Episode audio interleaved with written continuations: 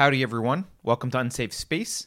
I'm Carter Laren. Please don't forget to like, share, and subscribe. You can go to unsafespace.com to follow us and support the show.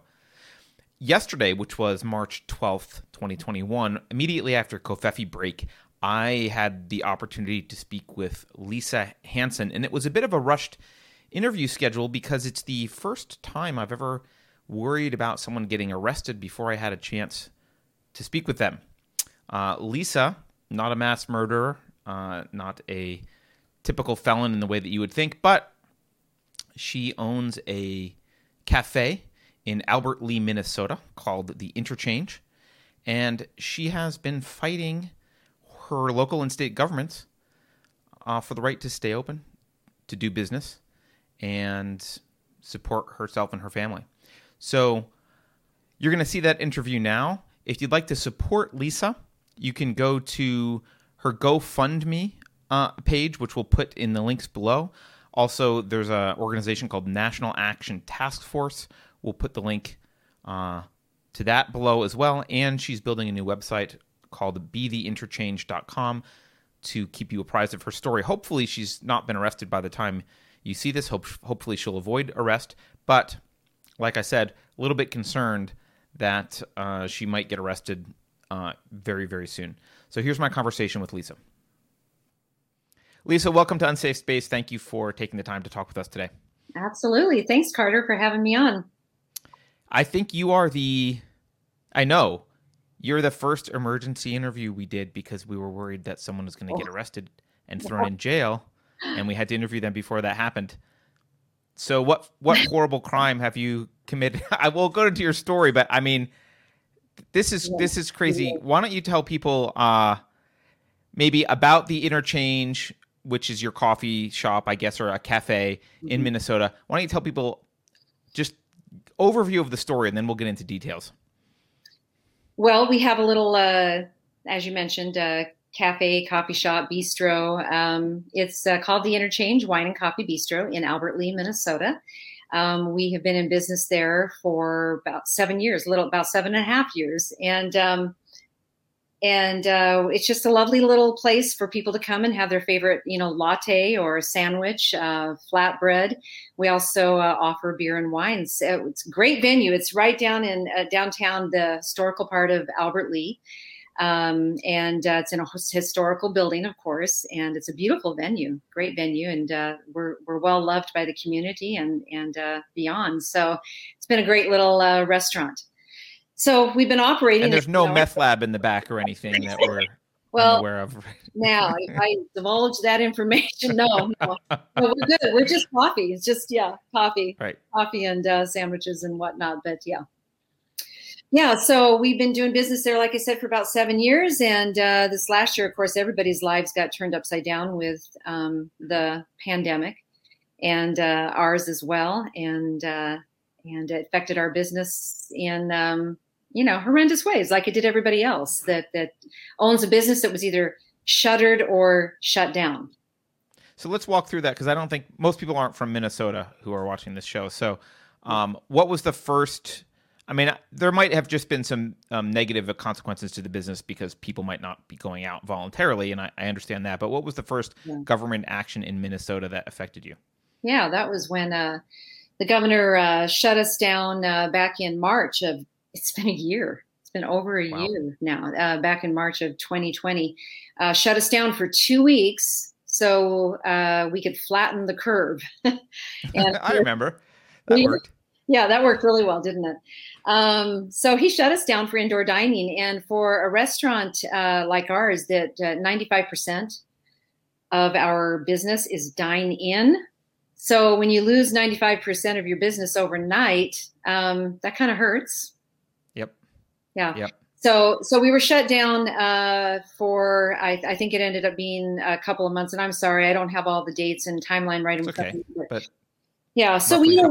Well, well, we, we did everything we could do, you know, to survive. We sure. we followed the mandate at that time, and um, we we offered. Actually, we we didn't have online uh, ordering, and we offered that. We incorporated that into our point of sale, and offered um, online ordering. Of course, we offered curbside, you know, pickup, curb, everything that we could think of uh, to do to survive. We did it. Um, you know, you, you got you start doing things like you you cut back on every absolutely everything you can to um, try to survive. When your business is, is ripped out from under you, it's basically taken from you almost at hundred percent. So, um, so we went through that. Um, we eventually got opened back up. I think it, uh, the first uh, open up was 25% on the inside, and then we he, the uh, governor increased it to 50% eventually. And you know, we all went along with it and trying to survive and uh, you know make ends meet. And uh, also, you know, I'm I, i will be the first to admit that um, I did receive some government help, which I hate. I hated to apply for it. I don't like to receive government help because you know we're business owners, right? We figure it out and uh, we do what we we we do best, and um, we take care of our customers and we we turn revenue. We offer a great product and. So we did everything we could do but when you know something's taken away from you you know to a capacity that it was there's no way you can survive so we did um, apply for the ppp loan and a couple of local grants and we were um, awarded or you know approved i guess is a better word um, for those loans and grants, and they helped. They weren't enough. It's it's not enough. Um, you know, right. so so we struggled through.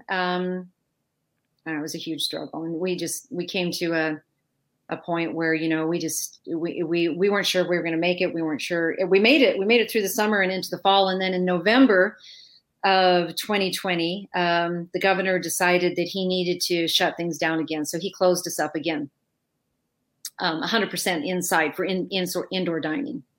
Yep. But we could still do the curbside and we could still do delivery. We could still offer online ordering, you know, all of that, um, which we did. And, uh, but again, it, it wasn't enough. We were already so beaten up and um, beaten down and uh, out of money. I mean, you know, you can't survive on uh, five percent. Well, most people, I don't, I don't think most people don't own small businesses, but I think it's people don't realize it's not like small businesses don't have six months of operating capital sitting in the bank just waiting for yeah. something like this to happen. It's completely reasonable when you plan your business. One of the risks that you don't plan for is I'll actually be forced to not have a business for several months. That's not a reasonable thing to plan for generally. No, no, it's not. I mean, boy, you know, when you're planning for something like that, that's going to have to be a major event in our, you know, in our um, our country, our world, whatever, or state, or you know, and no, that you don't plan for that. Um, and this is something we've never experienced. We've been in business now. Um, we have other businesses as well, or have had other businesses as well, and um, for tw- more than 25 years. You know, th- more actually 35 plus years, and so. Um, you don't plan for those things. You know, you don't plan that your business is going to fail or, be shut down. Um, so, you know, you do as best you, you do the best you can. Um, and um, yes, we had a little bit of a nest egg and little emphasis on that.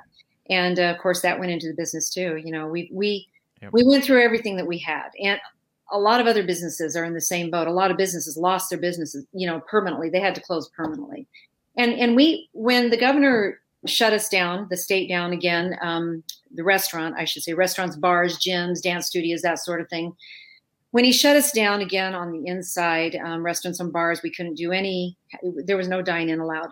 We went along with it again, and we knew that it was wrong. We, you know, the whole the, during the whole shutdown, we knew that okay, this is not okay. Somebody, government can't tell you that you got to shut your business down, your livelihood, that right. you got to tell your employees, hey, sorry, you're out of a job.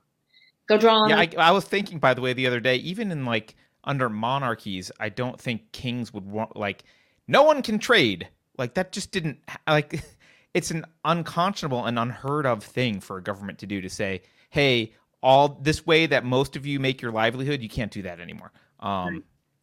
It's pretty crazy. It but is. you went along with the second one, shutdown. We did for about one month. And we kind of looked at each other and we said, why are we doing this? I mean, we weren't going to survive. And so at right. that point, we decided, okay, we either, um, here, we had two options. We literally had two options. We would uh, either open fully against the governor's orders um, because we have that right. We have an, have unalienable rights to be able to operate our business. We follow the guidelines. We have licenses at our business. We have a food and beverage license, and we also have liquor or wine and beer license. We follow all of the uh, you know the um, rules, if you will. Um, so we either we said we're we got two choices. We either shut down or um, we open up fully. And by shut down, I mean permanently close our doors and say goodbye, lock it up, sell off what we can, pay off the debts that we can and figure out how we pay off the rest, you know, in the months and years to come. So it's a horrible time to try and sell a business too. Yeah. A, a, a brick and mortar business, right? Brick and mortar. And especially in, at least in our state, especially, you know, a restaurant. So restaurant, you know, equipment right. and all of that. Who's going to want that? Everybody's closing their doors down and, you know, trying to, trying to survive and stay alive. And not too many uh, rest, new restaurants are being opened, you know, during this, but so we said, well, we, we looked at the risks um, involved, and um, we decided. I decided that I'm going to go ahead and open my business up and uh, let the chips fall where they may. And believe so me, you did that in what falling. December? Or? Yeah, it just sounds like chips are falling. so we, there's an organization in Minnesota um, called Reopen Minnesota Coalition. Um, you know, they they uh, had been planning and working on this for several months as far as opening businesses, uh, helping businesses open up again. So we joined that coalition because honestly, we didn't really know what we were doing. We didn't know how to, you know, go about opening up against the governor's order, although you just, I guess you just open up. But it was really great to have a support group um, to walk through uh, through that with, and um, you know they gave us a lot of helps as far as okay, so you're gonna you're gonna shut down, and here's what's going to happen and here's how you need to respond you know so they gave us that information that was super helpful so there was about 180 uh, businesses in the state of minnesota that known businesses that joined the minnesota or the reopen minnesota coalition and we all opened up on december 16th 2020 we opened our doors fully um, I think some of the businesses maybe followed them, some of the mandates, mask wearing and whatnot, and you know that was kind of just a personal choice. Um, and some of some of us did not follow any of the mandates. Um, you know, at my place, I I allow, um, and I don't know that we really want to get into this, but I do allow my staff to choose for themselves whether they wear a mask or whether they don't wear a mask. That should be a personal health decision. And I have no right to tell them how to take care of their health. As How'd your staff feel about opening back up? Were they like not wanting to come to work or were they thankful that they could get paid? I assume. I don't I don't know. What was yeah. what was their attitude? Yeah, their attitude was great. We get to work again. We get to come back to work. We get to earn tips. We get to earn a wage, you know. So um, yeah, they were ecstatic you know they they were troopers I, I, have a great staff i had a great staff um, sorry getting getting into some uh, you know more current uh, where where we're at right now but they were ecstatic to come back to work and open fully you know i had been able to keep some of them on for the um, delivery and you know curbside and you know so we were still doing a little bit of business but they were really glad to be able to get some more hours and be able to actually have a real paycheck again so we opened back up and right away we um, we had tremendous response.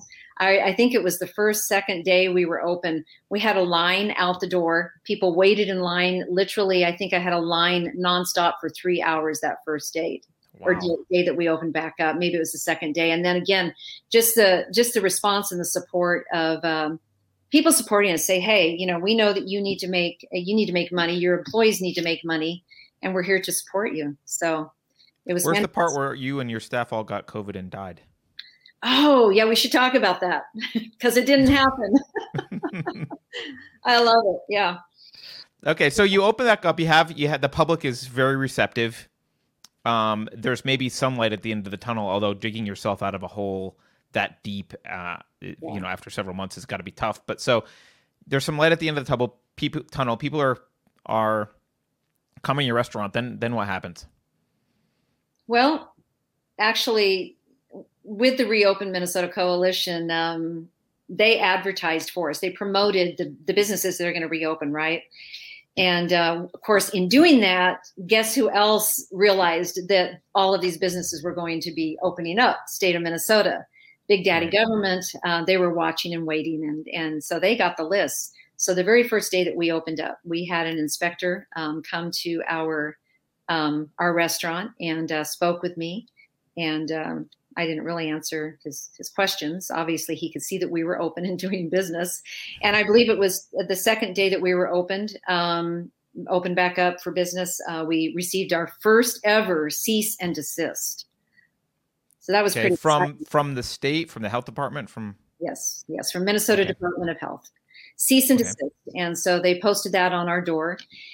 And um and that was December, I believe that was the 18th, 18th or 19th. Anyway, just very shortly after we opened back up. So they they of course uh, didn't waste any time. And this was happening to other businesses throughout the state.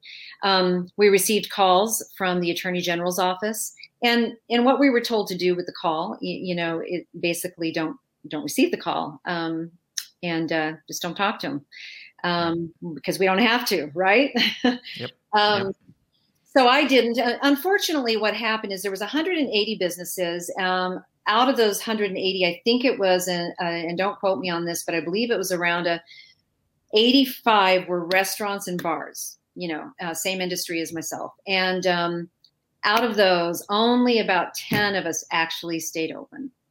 Everybody else got so the other ones like the cease and desist came and they stopped. yeah, or the attorney general, um, you know, call call came from the attorney general's office, and Right. you know, people got scared, and and I understand that it was a, it was a scary thing. None of us have ever done this before, but Right. Well, and not everyone is. They're not facing arrest, so let- let's okay. But so you you ignored this. You kept you and maybe nine nine or so other businesses. It Mhm, sound like ignored this. Then what happened? well, then we started getting charges. Um, there were civil suits uh, uh, thrown at us, um, so we have had received uh, um, several uh, several uh, suits, fines, lawsuits, uh, temporary uh, restraining order, an induction order. Um, you know, it, it goes on and on. It, it's um, it's incredible what they have. They've they've thrown the book at us and then some. Yeah. Okay, and this is all from the state. This isn't, or are these private people? Well, so far this is all from the state. Yes, so far what what Okay. we've covered so far is all from the state. Yeah, yeah, from our Okay. local attorney general's office and uh, the Minnesota Department of Health, as well as the liquor board, uh, because we do serve beer and wine. So. Sure. So okay, so you get you get a lot of threatening letters and cease and desist orders and TROs or whatever uh, from judges, and then um, but you stayed open anyway.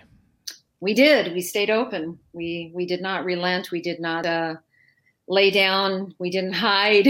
we uh, we just did business as normal, and it was wonderful. We actually, like you said, you mentioned a little while ago that you know to dig yourself out back out of a hole that you know that the government had had put us in for months on end. It- We didn't even know by by opening fully um, on December sixteenth we had no idea if we'd even be able to keep our doors open for more than a couple of weeks because we were out of money. We had nothing, Right. nothing right. left. We had spent, we had exhausted all of our sources, resources, and so, um, so right. So we we opened back up and um, and uh, stayed open, and and uh, as all this stuff was coming at us, and and obviously, uh, you know, before I opened back up, I didn't necessarily um, have uh, any legal help at that point. Um, so in short order, I realized, okay, we need some we need some legal guidance here. So Right. Right. Okay. So, um, but it sounds like you're not open now, though. Something happened between yeah, staying open and getting all of that, uh, getting attacked from by the state, and now. Yeah. So what what Yeah. happened in the intervening yeah, time? it's a it's a big story. Um, um, our lives have changed dr- dramatically since December sixteenth. Uh, it's unbelievable. I look back and I feel like it feels like it's been a year or more, but it's only been you know since December sixteenth. So. So what happened is, um, you know, business was great. We were starting to be able to pay our bills and catch up a little bit, um, not totally, of course, and we're still not totally caught up. Um, so we um, just trying to, you know, there's there's so much that's happened. Um, we started getting pulled into court, um, so we did some Zoom courts uh, hearings, arraignments. I've been uh, in court in person. I think it's been twice on a hearing and an arraignment. Um, and uh, we, we continue to have fines, uh, or or did through through the period January, February. We continue to have fines put upon us, and uh, nine thousand. Excuse me, not nine thousand. I believe it was a ten thousand uh, lawsuit um, that has been um, thrown at us, and uh, a lot of threats. Um, we've had inspectors, and not not not so not just inspectors, but we've also had uh, investigators come in and investigate us undercover. Um, of course, I know about that because in the reports I get all that information that so and so came in on this day and you know whatever, and so they've been they've been spying on us. That's what I call it, spying, because that's what it is. Um, and uh, we continue to do uh, business as normal, you know, as much as possible, um, until the the threat of uh, I, I, get I guess the everything that was coming at us legally from the state um, just became really huge. And um, I, I kind of switched. Um, I, I, I, was with a, a legal uh, uh, counsel um, in the very in the in the beginning and decided that that wasn't quite the strategy or the tactics that were that we needed because what we were using was not working in the state of Minnesota.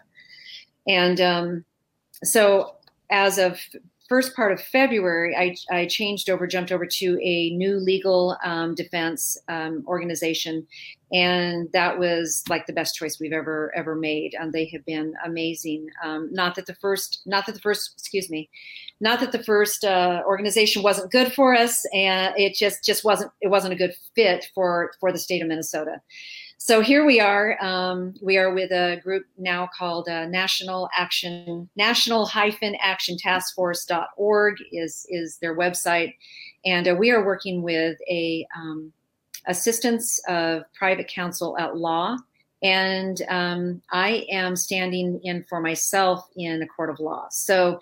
Um, some people would say I'm representing myself, um, but I'm, I'm, standing as myself in a court of law.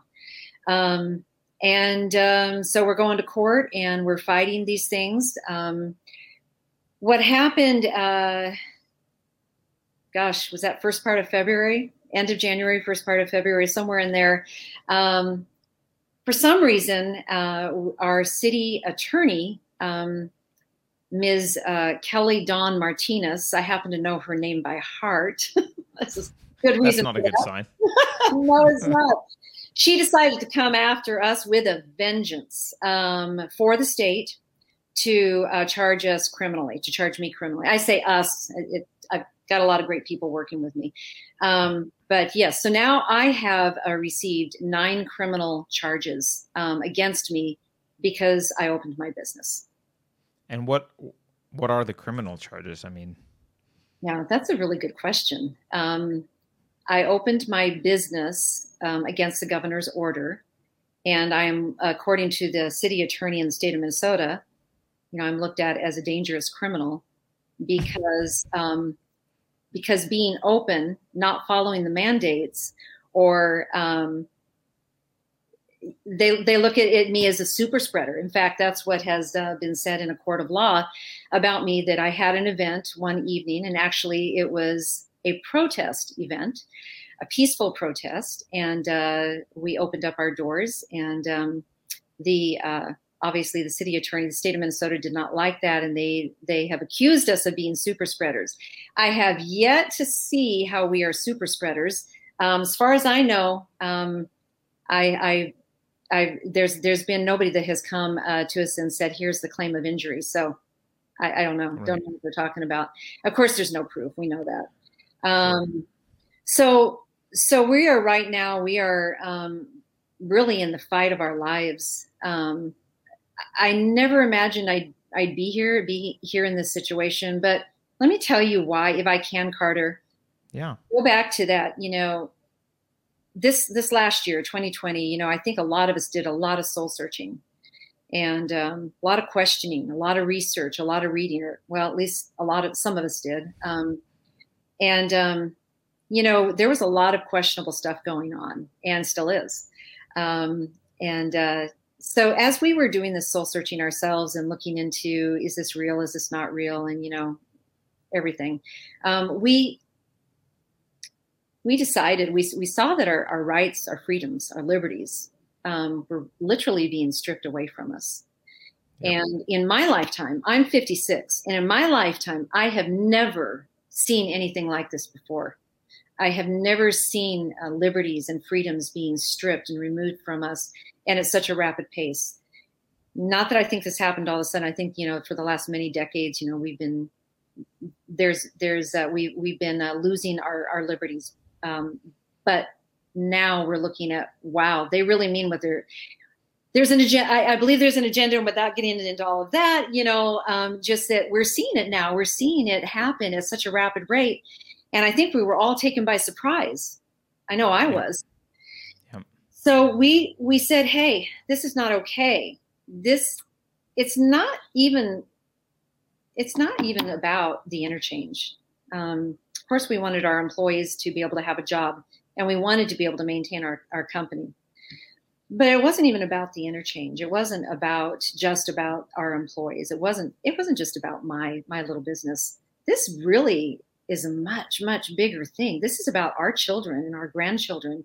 This is about future generations. And yep. we could not yep. sit back and and watch it all be stripped away without putting up a fight. So how did you get to the spot where you're about to be arrested? Because most people are hearing this right now, and I think, and they're thinking, okay, so there's some fines, you're going to court. Why are we worried that you're going to be whisked off to jail tomorrow? You know, our judicial system is so corrupt, and I had no idea. I mean, you hear it, right? You you've heard that. You know, we hear that. You know that that judge or you know that court is is corrupt or whatever. But I am learning it firsthand. Our our judicial system is is corrupt. We have right now we have removed what is it three or four uh, we've recused three or four judges from our um, from our uh, cases. Um, we have uh, filed lawsuits ourselves. We are now at let's see we filed over over 20 lawsuits against over 30 people. So several people have received more than one lawsuit. We're at a grand total of lawsuits at over 200 million dollars now so, how did you get judges recused, and what are you suing? Who are you suing for what? Well, we um, that that's uh, that's a good question. So we're suing the governor. We're suing uh, Attorney General uh, Keith Ellison. Uh, we're suing Jan Malcolm, who is a uh, the uh, commissioner of, of Minnesota Department of Health. Daniel Huff, who's assistant commissioner. We're suing um, uh, inspectors um, who came into our business. We're su- suing in, um, investigators who came into our business. We are suing um, local, um, lo- the local uh, city attorney, who the one who has a, a, vengeance against me to love to put me behind bars, um, and uh, as well as a couple of judges so far. Um, you know, it's it's it's amazing. You know, it's all it's all based on fraud. Everything that they brought. Um, uh, against me is all based on fraud in the court, fraud in fact, and uh, fraud by omission. Sorry, remember all the frauds. Sure, so there's sure. a whole lot of fraud going on. So we are basing our um, our lawsuits. Um, it's it's and it's all in the records. Um, it's all public record. But um, we are, um, yeah, th- these people are are acting on fraud in in every way possible, and um, so somebody's got to say, "Hey, enough is enough." Um, the, the, what's happening with the with the arrest is um, this week uh, on the 10th.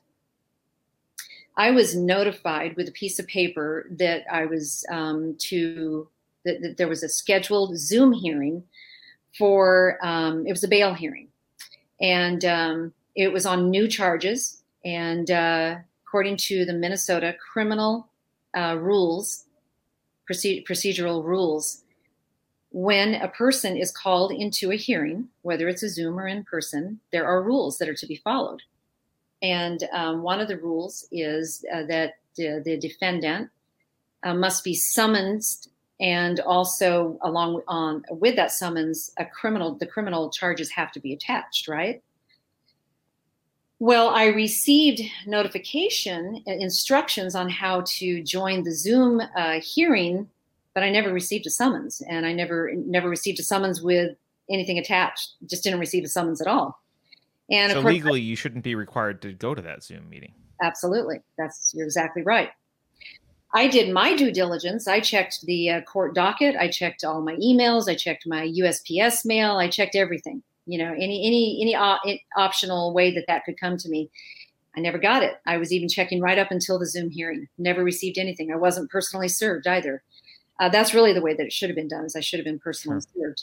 Um, so what happened is the the hearing um, went on without me because I was not summoned, and um, so after the fact, when uh, the judge realized that I was not going to show, he uh, in fact uh, issued a, a, warrant for my for my arrest because I did not show. For failure to show. Failure to show, right? So um, unfortunately, this is what we have going on in our court system um, in Minnesota, and um, is we have a bunch of actors first of all, these actors, these officials, whether they're appointed or, or whether they're elected, those that serve us, the people, um, they're not serving us. They think that we are are there, that we are beholden to them, when actually it's the other way around. These servants uh, are are there to serve us, and um, they have they have been uh, doing just the opposite, of course, you know, and uh, I mean, oh my gosh, it's just it's just so it's so corrupt. It's unheard of what is happening um, in our losses. I mean, it sounds like harassment, right? It sounds like they're just harassing you. Yeah. Um, well, have you have you responded like saying I never got a summons? Like, have you? Yes, yes, absolutely. Uh, we're very, very quick. I, I have, like I said, a, a, brilliant assistance of private counsel at law, and uh, we got right on that, and uh, we have filed, uh, yes, an objection um, to the warrant uh, for my arrest. And uh, as far as I know, the judge has that in his hands as of earlier today. And um, so haven't heard anything. But you know, the, the, really crazy thing is here you have, and this is happening all over the place, at least at least in our state. And I know there's other situations in other states that are at, at least as bad, if not worse. You have a mom of eight kids. You have um, a grandma of nine so far a business owner for more than 25 years. We we lived the majority of our lives in the area, in the community. We have been churchgoers. Uh, it, we've been uh, community volunteers. You know, we're those kind of people that uh, you know that that you um, you kind of think, oh, well, they're a good you know a community uh, um, resident, or, or you know, and you we're just in the same world. You're the kind of people you want in a community. Yeah, yeah. Think, like, right? I would, yeah. I would think, yeah. Um, yeah, we're pretty. We just want to live our lives. We just want to be left alone. We pay our taxes. You know, we take care of. Uh, we follow the rules. The you know everything that's expected of us. Um, you know, of course, to a certain point. And now this we haven't because these are all illegal edicts, uh, mandates that the governor is trying to put upon the poor people or, or the good people of the state of Minnesota. And I just feel really bad for all for all of us. But so sorry, I kind of got off on a little bit of a rabbit trail there. Um, but we are, um, you know, it's it's amazing that you you have a a, a person like me, and they, they want to arrest me and, and put me put me in jail. Why would they Why would they want to do that? Um, and uh, of course, they all go back to the the uh, the EO EO twenty ninety nine, uh, the uh, executive orders that our governor has imposed on on the people. So yesterday morning, I had a um, had a law enforcement person show up at my door, and uh, actually a deputy, um, and uh, and uh, for was looking for Melissa Hanson, my legal name, and um, said, "Yeah, you, you found her. Here, here I am." Um, he said, "There is a warrant for your arrest," and I said, "I'm aware of that." And uh, long story short, I asked the deputy if he would uh, talk to talk to the sheriff because the sheriff had guaranteed me that I would not be arrested um, on these issues and uh, he's not going to put me in his jail. Um, why would he? Um, for for these reasons, and so um, so we uh, the the deputy let me know that he had talked with the sheriff. Uh, went back to his vehicle and talked with the sheriff and said um, said yeah. He said um, we're not going to arrest you. Um, sheriff's going to give you a call and, and whatever. So um, so that so we were able to manage um, at least that part of it. Um, I still could be arrested by our our police department, um, and uh, you know the hopes is is that we'll be able to get this warrant dropped. It's it it needs to be dropped. Um, it's ridiculous. So that's where we're at. So let's talk about this. Uh, I guess is she a city prosecutor? This person who's got it out for you? Yeah. Um, yeah. What's what's what's going on with that? And I think I heard some crazy stories about some things that were happening there. But oh my gosh, it's better than a movie. Somebody should write a movie about this. You know, at least a book someday. Um, yeah, well, you know, it's really interesting because as uh, um, prosecuting attorney, you know, she had uh, charged me with nine counts, criminal counts, and so of course we're going to fight that. And um, so I had some papers to serve to her, to serve to her um, at her office, City Hall. And uh, of course, right now, you know, some things are shut down because of COVID, but uh, she is working out of her office, and uh, her secretary or assistant is there. Um, and uh, so we had some papers to serve, and we went over to her office, and um, it was myself that served the papers, and uh, my a couple of other people uh, that help us, and we happened to have a video camera or a, a, phone with us, and so we actually videoed everything because you know we really didn't know how she would respond or or whatever, and and I'm really glad we did because it was this, just the strangest response we went into the office. Um, we had made an, an, appointment to be able to come in, and uh, we were escorted into her office, um, where then we just met the most interesting situation. I I've never seen anything like it before, but we. Uh, they didn't want to take our papers. Uh, the the assistant uh, to the city attorney, uh, Kelly. They didn't want to take them. They did not want to take the papers. Can they do that? well, it just, it just gets better. Exactly. Okay. Just I just want to give you some papers. I'm just here to serve you some papers, and then I'll leave. Just could you take the papers? Well, they didn't want to take the papers, and um, they wouldn't take our papers. They asked me to set them on the chair in the in the waiting area, and and I just I didn't feel comfortable doing that because these papers um, had confidential information, had my signature on them, et cetera, et cetera. I just they're legal documents. You don't leave them on a chair. Yeah, they're legal documents, and yeah. so so um, they they wouldn't let me hand them off. They wouldn't let me slide them through the little tiny window. They you know they just refused to take them. And um, at that point, uh, I you know I really didn't know what else to do. Um, I had to serve the papers because the papers were in re- in regards to an arraignment the very following day, and um, the city attorney needed to see what our papers said. So she was prepared. It, it was really it was it was really something that was required by um, required of me to serve.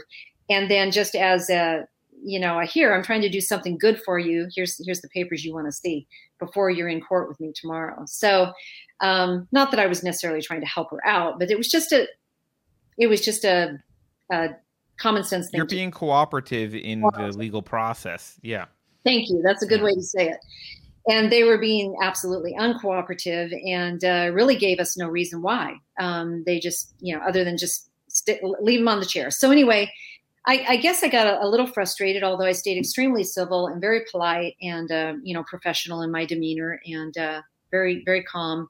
And I said, well, okay, if you don't want to receive these, um, um, then I'm going to go ahead and call law enforcement, you know, to come in and, and address the situation. And so, um, so which we knew that we might run into some trouble with her just because of how uh, vindictive she had already been towards us and uh, she had she had uh, pulled some some pretty gnarly uh, tactics, um, very unprofessional on her end as well. Um, so go, going back, well, in fact, let me just share one of the things that she pulled. This this is crazy. Yeah, sure. When and you're sharing her name openly, it sounds like so. Did, oh, Kelly Dawn Martinez. Albert Lea City Journal, or attorney, excuse me. sure.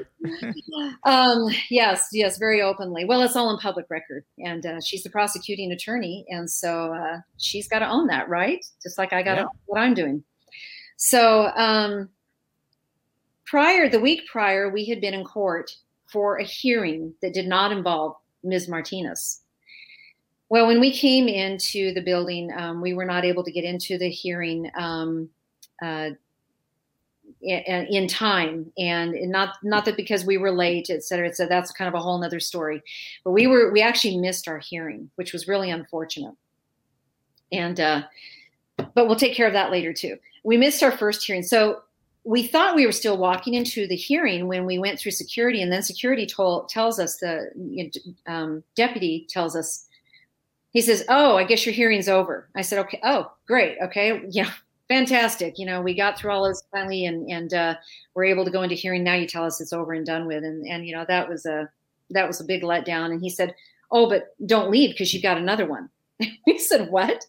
No, no, we don't. You must be mistaken. So he checked and he said, No, you've got another one. They they they have you know Melissa Hanson, da da da. They're it's and they're about ready to start. I said, No, there must be some mistake. There is no more. I was not notified of anything. This must be wrong. So after going back and forth a couple of times, we finally he said, No, I, I assure you they they have another hearing for you. So I said, okay, let's just go and figure it out. We'll see what it is. We walked into the courtroom, and yes, in fact, they were done with, they had already finished up with our first hearing. And there was a surprise hearing. In the courtroom, the prosecuting attorney um, is standing there and they announced this uh, new case. And I said, I said, Your Honor, I have no idea what you're talking about. I am I have not been made aware of this case. I know I have no knowledge of it. So then the prosecuting attorney um, uh, explains to the um, the judge, "Well, Your Honor, um, this this is an arraignment. I filed it into the case." And he asked, "Well, did you did you notify Ms. Hanson?" Well, I mailed it out on Monday, and, and mind you, this is Thursday. Well, I put it in the mail on Monday. Well, we had not received anything. Guarantee mail. I mean, mail is mail can right. be slow. Mail can get lost whatever. And so we had not received anything. We had not been personally served. We had not received anything in the mail, et cetera. So this was a surprise to us. And in fact, the judge himself remarked at how how um, odd this was. In his 35 years of practice, he had never seen uh, a defendant um, notified of a hearing in the courtroom for that hearing. That that was the first they heard about it. it was a, it was an arraignment hearing, and um, so this was on the first six charges that she had uh, that she was that she's prosecuting us with, and so um, so we went ahead and, and entered that um, arraignment and did a little bit of discussion on it. But the judge said, "Would you like a continuation?" He asked me if I'd like a continuation so I could properly prepare. Of course. Yes, of course. We we need to do that. So the following week uh, it was scheduled uh, for the the continuation of the arraignment, and that's the that at that point that's when we went in to serve Ms. Martinez these papers in reference to the case, right? And that's where we were refused. Um, we were refused due process. We were refused. There was they were completely uncooperative. Um, I did call the sheriff because, like I said, the sheriff has been very supportive and helpful, and um, and so I called him and let him know what was going on. And, and I told him, I, you know, said, they've asked me to leave it on the chair, but I don't want to leave it on the chair. Do you have any suggestions? Well, when I told um, the uh, assistant to Ms. Martinez that, and, and Ms. Martinez that I was calling law enforcement, um, the, you can see it in the video. The, uh, the prosecuting attorney turns to walk in her office which is through another door, a doorway on the other side of this plexiglass wall, where the where the uh, her assistant her assistant is is is sitting, and she motions to her assistant attorney to push something. Well, right after I said I'll call law enforcement, um, the uh, secretary or assistant tells me um, no need to. They've already been they've already been called. Well, nobody picked up a phone but so they pressed a panic button. Yes, sir. They yes, did. they did. They absolutely pressed the panic button because I am that scary looking, right? Yeah, you'd be scared Which, of me. so th- I mean, that's unconscionable because if you are the police and you get a panic button, yep. you come in guns blazing because you're assuming that there's some emergency situation with a hostel. Yeah. Right. No, it's not funny at all. The whole the yeah. situation. Thank God, the the situation could have uh, it could have been really bad uh, it could have turned very ugly very quickly. It's not funny. She broke the law. There, there was no reason to push the panic button. We have it all on video. We have the evidence. So they did the police show up then? I assume guns drawn or ready to ready to fight. So the the police, uh, one uh, officer walked in. I, am not sure if he's a detective. Um, uh, or what he was in plain, clo- plain clothing and he walked in and i thought okay because i was expecting you know one or two officers to show up because they had told me they had been called um, or they're already on their way uh, anyway so that was it no need to they're already on their way so that's I, ominous uh, yeah, and at that point, I didn't. I had no idea that they had pushed this panic button. It, it all comes out in the video when you watch the video. So, so one officer walks in and he says, he's he's very calm. His, his gun is holstered, and he said, uh, he, "Yeah," he said, "Yeah, what's going on?" So one of the the uh, people that were with me, the one that was videoing, just mentions that, "Yeah, um, yeah, Lisa's in there, and she's she's on the phone right now with the sheriff." And so he he came in and uh, he says, "Yeah, what's going on?" I said, "Well, yeah, I just I'm I'm here to serve papers, and I just I want to leave these papers, and they won't take them." I mean, it was so it's really ridiculous. Anyway, um, so then another officer shows up, and then about four more officers show up, and I'm thinking, "Whoa!" They sent out the cavalry on this. They well because they, they assume that there's something happening at the in the building, right? I, I mean, didn't know that. I did not know that, and I'm sorry. Before all of this, I, I, have I have to admit I was ignorant to so very many things that now I'm under learning and understanding. Um, and and so all these officers come in, and um, you know they're they're very calm, very collected. They did a wonderful job. Um, they go they a couple of them you know enter the uh, through the plexiglass uh, area and and talk with Ms. Martinez and course, I can't hear what's being said, and and uh, then they come out to to to my the where I'm standing, and um, one of the officers asked, "Would you like me to give the papers to Ms. Martinez?" I said. That would be so good if you would just do that. That's all I wanted to do. I just wanted to hand her the papers, or even hand her the assistant her papers. And uh, could you do that? That'd be fantastic. So he takes the papers, and then he escorts us out of the building. Um, and uh, as we're walking out, you know, we have a nice little conversation. And when I get outside, it was really interesting because there's all these squad cars. We get out uh, right of the door to the left of the door. There's these squad cars up on the one, you know, one set set of tires up on the curb. Their lights are, you know, rolling. And and um, and I, I looked at him. I said, "Really, all this just for me?" so this is all this is all Martinez is doing, right? She's wasting taxpayer money, yeah, potentially putting absolutely. people in harm's way just to be uh lack of a better word just right. to be a b word right? I mean right. Absolutely. Um yeah it is uh it's incredible what happened and uh, she should have absolutely been reprim- reprimanded at the very least for this. Uh, she you know what could have happened that day what didn't but could have happened that day um, was you know those officers came into a situation they had no idea what they were coming into.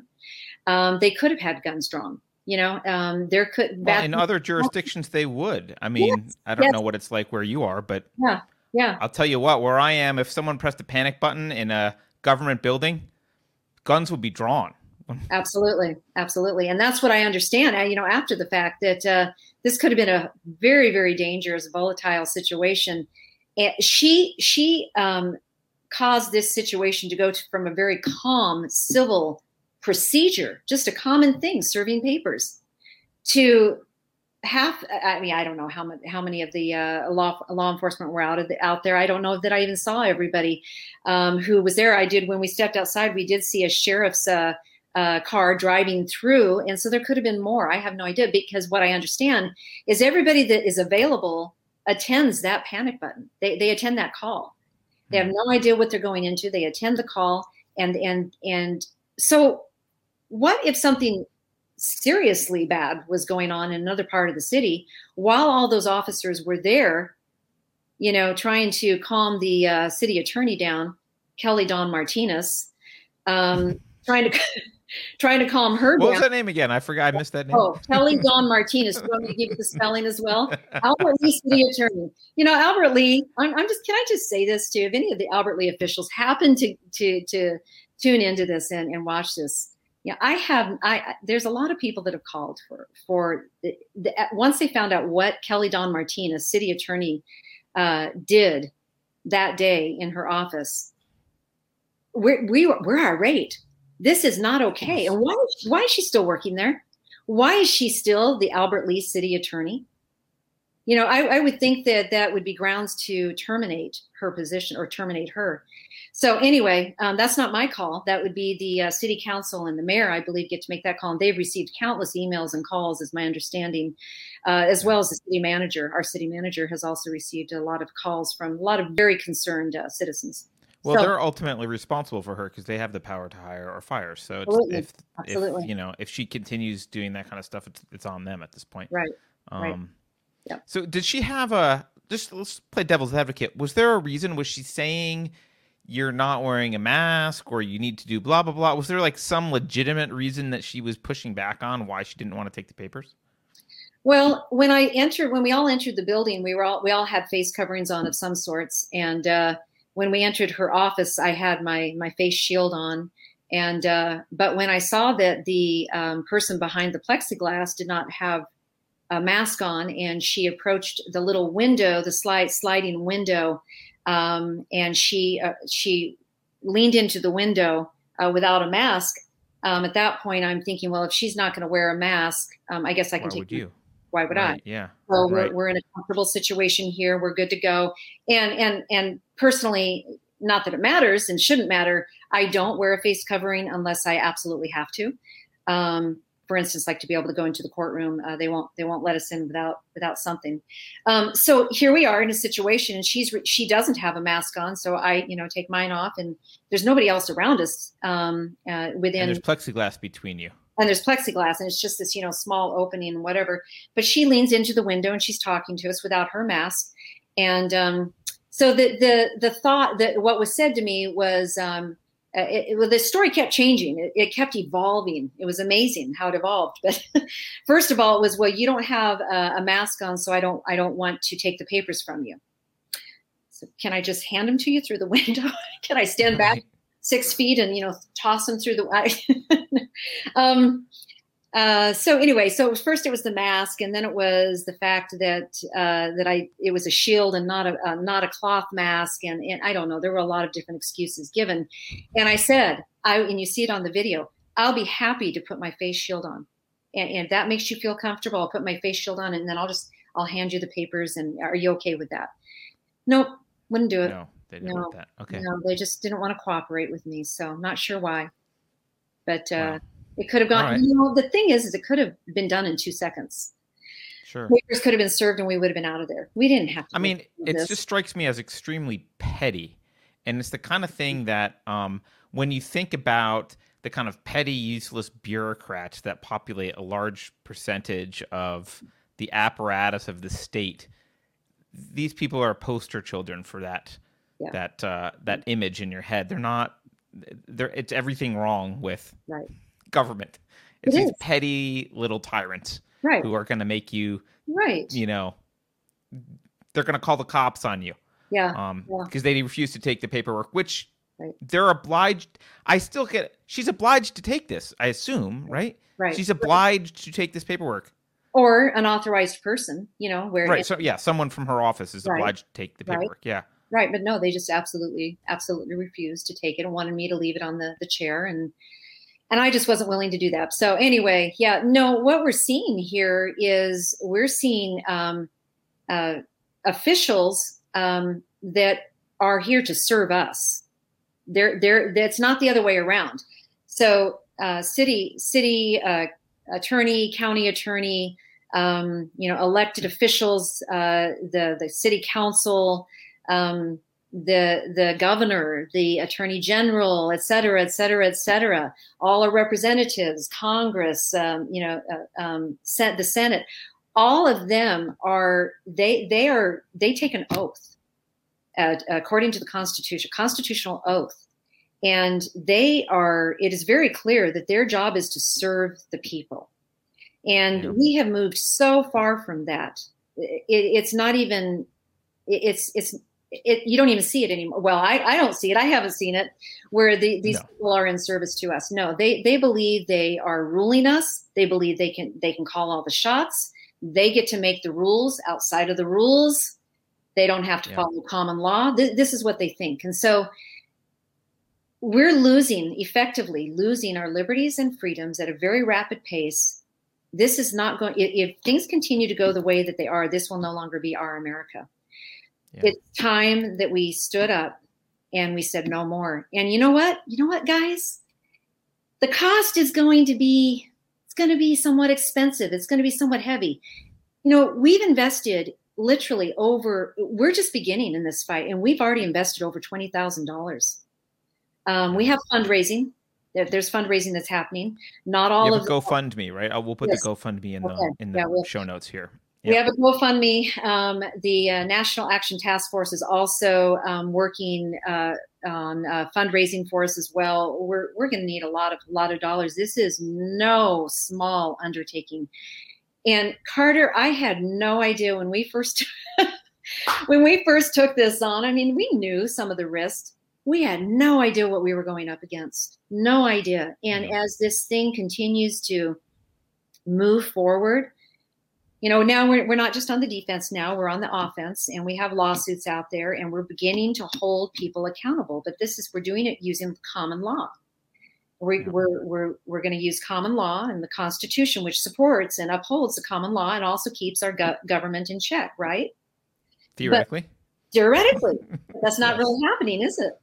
Yeah. Um, and so we're going to lose our America. We're going to lose our republic if we don't stand up sure. and do something about this. And not to say poor me because i'm not that kind of a person but i'm more of a frontline person and um, i was willing to take this on and um, i'm not one that quits and we won't quit.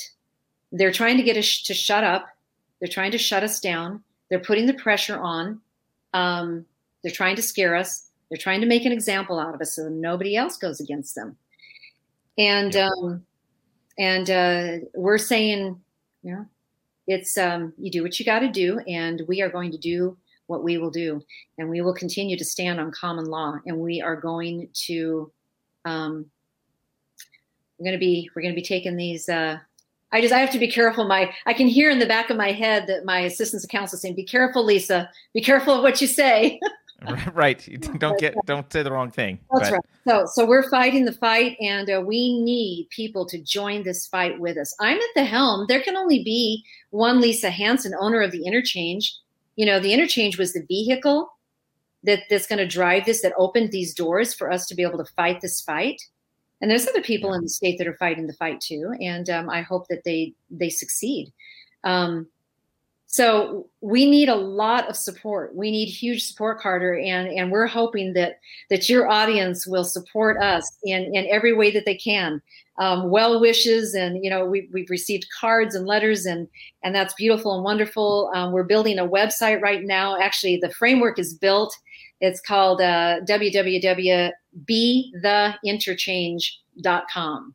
So be the interchange. We'll put that link there as well. Thank you. Thank you. So it's um, it's actually right now it's more or less a skeleton. Um, we should be uploading information here in the next several days and then going forward. Um, but all of this is, is all volunteer. People that care about this cause, people that care about the future generations, liberties and freedoms, Carter.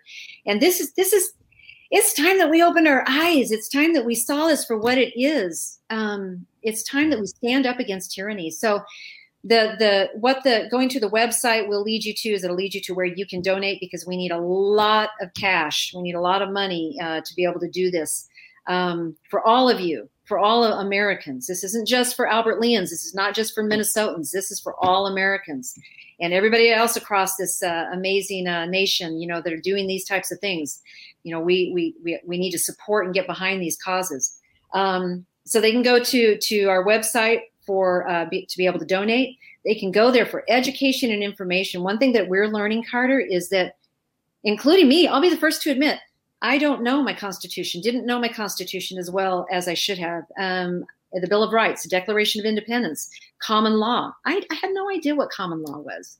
Yeah. So, well, it's the foundation for our entire legal system. So yes, it is. Uh, yeah. Yes, I mean, it it's it's interesting that you uh, you say that they're they're supposed to be for the people and they serve the people, but I think what they've what they're able to do is declare you an enemy of the people, mm-hmm. declare themselves as representatives of the people. And once they do that, then any action against you is completely justified morally as far as they're concerned, at least to their in their own mind. Their own um, mind. and so, you know, it it's very it's very reminiscent of of plenty of times in history where you see massive tyranny erupt. Um, you saw it in in France. You saw the Reign of Terror. You saw the same thing. You saw representatives elected by the people turn on individual people because they decided that they represented the people and that person isn't the people and that person is an enemy of the people off with their head mm-hmm. uh, and you know i the people that you're talking about the people in these positions of power at the local level uh, they're just they're just wannabe tyrants they're little mini wannabe tyrants mm-hmm. and they need to be held accountable they need to be, you know, they need to be held accountable, and the only people that can hold them accountable is us. It's got to be right. the community. It's got to be everyone else, even if people don't.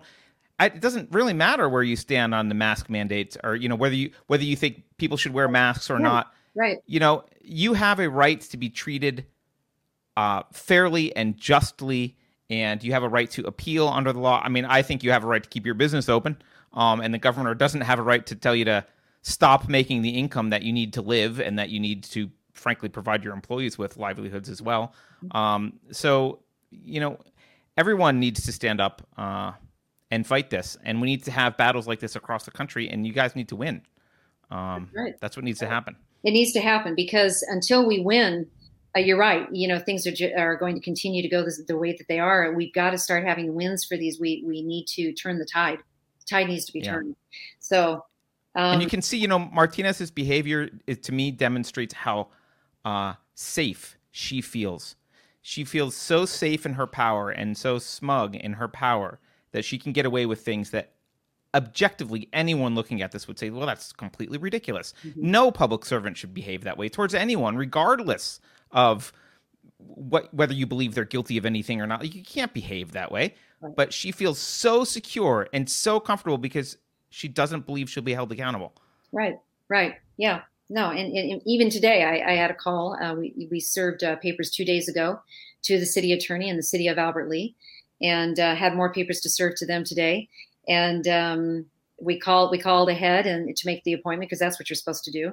And they, they won't even take the papers. They they they will not take the papers themselves. They have somebody else in their building that they have assigned to come in and take the papers from us and then to wow. take those papers to them. So it's it's absolute, yeah. It, it's you're so right. Uh, it, it's tyranny, and um, there's no cooperation. And pub as far as public service, you know, I mean, we've been in business for a long time, and customer service is huge. And uh, so we all, you know, taking care of the people that pay you, that, that write your paycheck or sign your paycheck.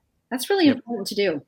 It's time they need to remember who their customer is. That's right. And and maybe they need to be reminded who their customer is. Yes yes. And i think that's that's where we're at. I would agree with that. So what's the next step? So let's assume that you get let's hope hopefully this warrant goes away. Yeah. Um you have more legal action coming. Um you're you're in these lawsuits. Like are, are you open right now? It sounds like you're closed. We uh, yes, and thank you. We never, I guess, we never really touched on that. We ended up closing down um, uh, quite a little while back because uh, the the heat was so intense from the city, from the state, and as the cases began to pile on on um, we were not able to handle them. And so we decided we needed a reprieve to be able to lawfully legally you know handle these things handle these cases. So we closed down for a while. We just needed the, the you know to get the dogs off our back basically. And um, so we closed down for a while. Um, we are looking at opening back up uh, in in hopefully short order. I don't know. I don't have a date yet but hopefully short order. Um, and in the meantime, um, we are actually uh, working this case. You know, where I used to work uh, for our businesses, now I don't work for the business. I work this case full time. I mean, hours and hours a day, every day of the week, um, because that's how important this is. It's important yeah. to you know our liberties are that important to me. I mean, you know, Carter, not to you know be dramatic, melodramatic or anything, but think about you know the price that was paid for our liberties and that's part of the problem is so many people so many generations don't understand that price that was paid right. and i will admit in school I, I didn't you know we weren't taught all the histories we should have been taught but um, as an adult I, I, and especially now that we're taking taking these things on yes we understand that that the price was great that was paid for our liberties yeah. and freedoms they weren't just handed to us people right. well and that people gave their lives yeah and that price the longer we let the authoritarians uh, gain in power, the more expensive it will be to get rid of them. So right Absolutely. now, it might be a high price. Maybe you have to risk your business. Maybe it costs money. Right. It's better than what the price will be in five years if you don't do anything. You've got to do something. Absolutely. Um, because the price just increases. Yeah, I agree. That yeah, very well said. Yeah. Well, look, I I wish you luck. I know pro- probably all of our audience wishes you luck as well on this. So. um, you know, I if you're in Minnesota and and near Albert Lea, I guess one way you could support is to go to your go to the interchange when it opens back up. Yeah. Um, but I'll put links to the websites that you mentioned in in the show notes so people can support you there. Um, Lisa, any final words for the yeah. audience you you want to? Yeah, well, thank you, thank you, Carter. Um, the only thing that I would say is you did you asked what are the next steps. Here, here's what I'm going to say. What I've been saying all along. No matter what happens to the interchange as a restaurant, um, a well loved restaurant by the community, no matter what happens to that, we're in this fight for the long haul, and it is going to be. I'm. I'm it's not going to be over in, in a month. It's not going to be over in a couple of months. It's going to be some time. It's, this did we didn't get into this situation overnight, right? As far as our liberties and freedoms, it didn't happen overnight. So we're not going to be able to fix it overnight. So here we are. I, when I first entered this uh, this um, fight, I I really did think it was probably going to be over in you know couple months, maybe a little longer. I had no idea. I had. Let's no hope your grandkids aren't still fighting it. Let's yeah. Let's hope. Let's hope. Thank you so much, Carter, for having me on and, and spreading this word. It's really important that we get this word out there and um, and uh, people learn and become aware and become educated and get involved. That is so important to get involved. Yeah. Well, look. Thank you so much for fighting. I think uh, we can all appreciate you. Uh, taking on that burden. It's not an easy one. I know it's it can't be easy to be doing this to be getting you know threatened with arrest and fines piled on and all that kind of stuff. Um, but it's for a good cause, and uh, you know, I'm really thankful that you're doing it. I know a lot of other people are as well. So again, thanks for thanks for sharing your story. Thank you.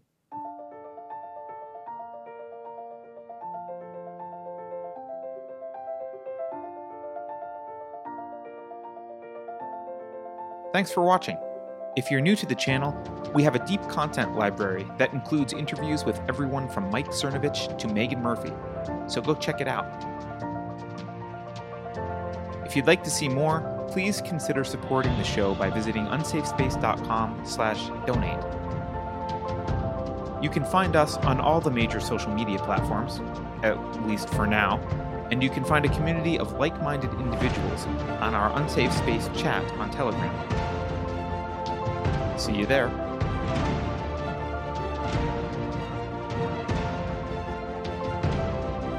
Warning. This is an unsafe space. Dangerous ideas have been detected. The content of this production has not been authorized by the Cathedral. Pay no attention to it. The following co-conspirators have confessed to crimes against the sacred oligarchy. To protect your freedom, any association with these individuals will result in criminal prosecution and social credit penalties. You are welcome. If you think about it, no one should be allowed to express opinions.